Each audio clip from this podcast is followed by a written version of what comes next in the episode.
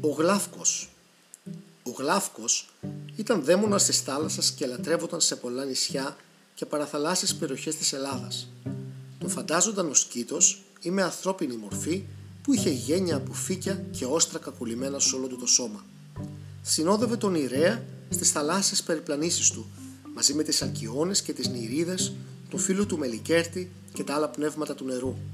Οι ναυτικοί απευθύνονταν σε αυτόν για να τους προστατέψει από τους κινδύνους, τον αγαπούσαν και τον τιμούσαν, τον αποκαλούσαν από σεβασμό γέροντα ή γέρο θαλασσινό, όπως άλλωστε και τον Φόρκη, τον Τρίτονα, τον Πρωτέα και τον Ιρέα. Πίστευαν πως για μια φορά το χρόνο διέσκιζε τις θάλασσες και επισκέπτονταν όλα τα νησιά και τα λιμάνια για να δείξει σε όλους την αγάπη του. Όπως και οι άλλοι θεοί της θάλασσας, είχε προφητικές ικανότητες και μάλιστα έλεγαν ότι ο ίδιος ο Απόλλωνας είχε μαθητεύσει κοντά του. Ο παλιότερος μύθος για τον Γλάφκο προέρχεται από την παραλιακή πόλη Ανθίδωνα της Βιωτίας απέναντι από την Εύβοια. Οι ψαράδες εκεί διηγούταν πως ο Γλάφκος ήταν κάποτε συνάδελφός τους. Μια μέρα εκεί που ήταν ξαπλωμένος σε ένα λιβάδι για να ξεκουραστεί από το ψάρεμα, πρόσεξε ότι ένα από τα ψάρια που είχε πιάσει δάγκωσε το χορτάρι. Το ίδιο και ο ίδιος που ήταν ξαπλωμένος ξαναζωντάνεψε και έπεσε στη θάλασσα. Έκπληκτος, αποφάσισε να δοκιμάσει και ο ίδιος. Ένιωσε τότε μια υπερκόσμια δύναμη και πήδηξε στη θάλασσα. Οι θεοί θέλησαν να τον κρατήσουν ανάμεσά τους ως αθάνατο και του αφαίρεσαν τη θνητή του υπόσταση. Μεταγενέστεροι μύθοι έλεγαν πως πήδησε στη θάλασσα από απελπισία. Επειδή οι θεοί τον έκαναν βέβαια αθάνατο, δεν του χάρισαν όμως και την αιώνια νεότητα. Μια άλλη πιθανή εκδοχή ήταν ότι λούστηκε στα νερά μιας πηγής που χάριζε την αθανασία. Επειδή οι συμπατριώτες του δεν το πίστεψαν και εκείνος δεν μπορούσε να τους το αποδείξει, τη νέα του φύση, έπεσε στη θάλασσα. Τέλος, έλεγαν ότι ο Γλάφκος ρίχτηκε στο πέλαγος από αγάπη για τον αγαπημένο του φίλο, Μελικέρτη.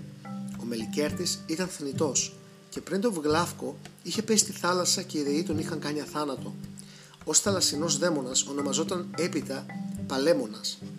Παππούς του Γλάφκο ήταν ο Λάριμνος και ως χωνής του αναφέρονται οι ακόλουθοι. Ο Ανθιδόνας και η Αλκιόνη, ο Πόλυβος και η Εύβοια, ο Κοπέας και η Εύβοια ή ο Ποσειδώνας και κάποια νεάδα. Πίστευαν πως ο Γλάφκος είχε αγαπήσει την Ήδρα, κόρη ενός περίφημου δίτη, του Σκύλου, καθώς και τη Σίμη, κόρη του Ιαλισσού και της Δωρίδας. Τη Σίμη την απήγαγε και την έφερε στην ακτή της Μικράς Ασίας, όπου και καταστάθηκαν σε ένα νησάκι. Από τότε το νησί αυτό έχει το όνομα της κόρης.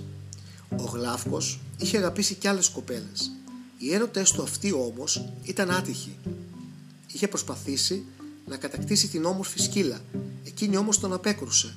Εκείνος τότε, με τη βοήθεια της Κύρκης ή του Ποσειδώνα, τη μάγεψε και την έκανε τέρας φοβερό.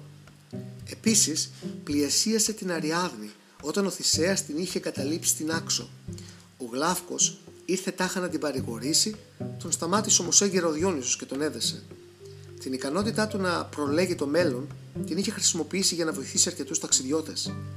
Είχε παρουσιαστεί στο Μενέλαο κοντά στο ακροτήριο Μαλέας για να του προφητέψει τα, τα μελούμενα, καθώς και τους αγωνάφτες για το ταξίδι τους. Άλλωστε, είχε ήδη λάβει μέρος ο ίδιος στην αυπήγηση του καραβιού τους, της Αργός. Οι ψαράδες γενικά το φαντάζονταν να κάθεται ψηλά σε ένα βράχο και να προλέγει τις εφορές τους, θρυνώντας ταυτόχρονα για τη δική του αθανασία. Εκείνοι, κουρνιασμένοι στη βάρκα τους, προσπαθούσαν με κάθε τρόπο να αποτρέψουν το κακό, με προσευχές στους θεούς να τους εξευμενήσουν.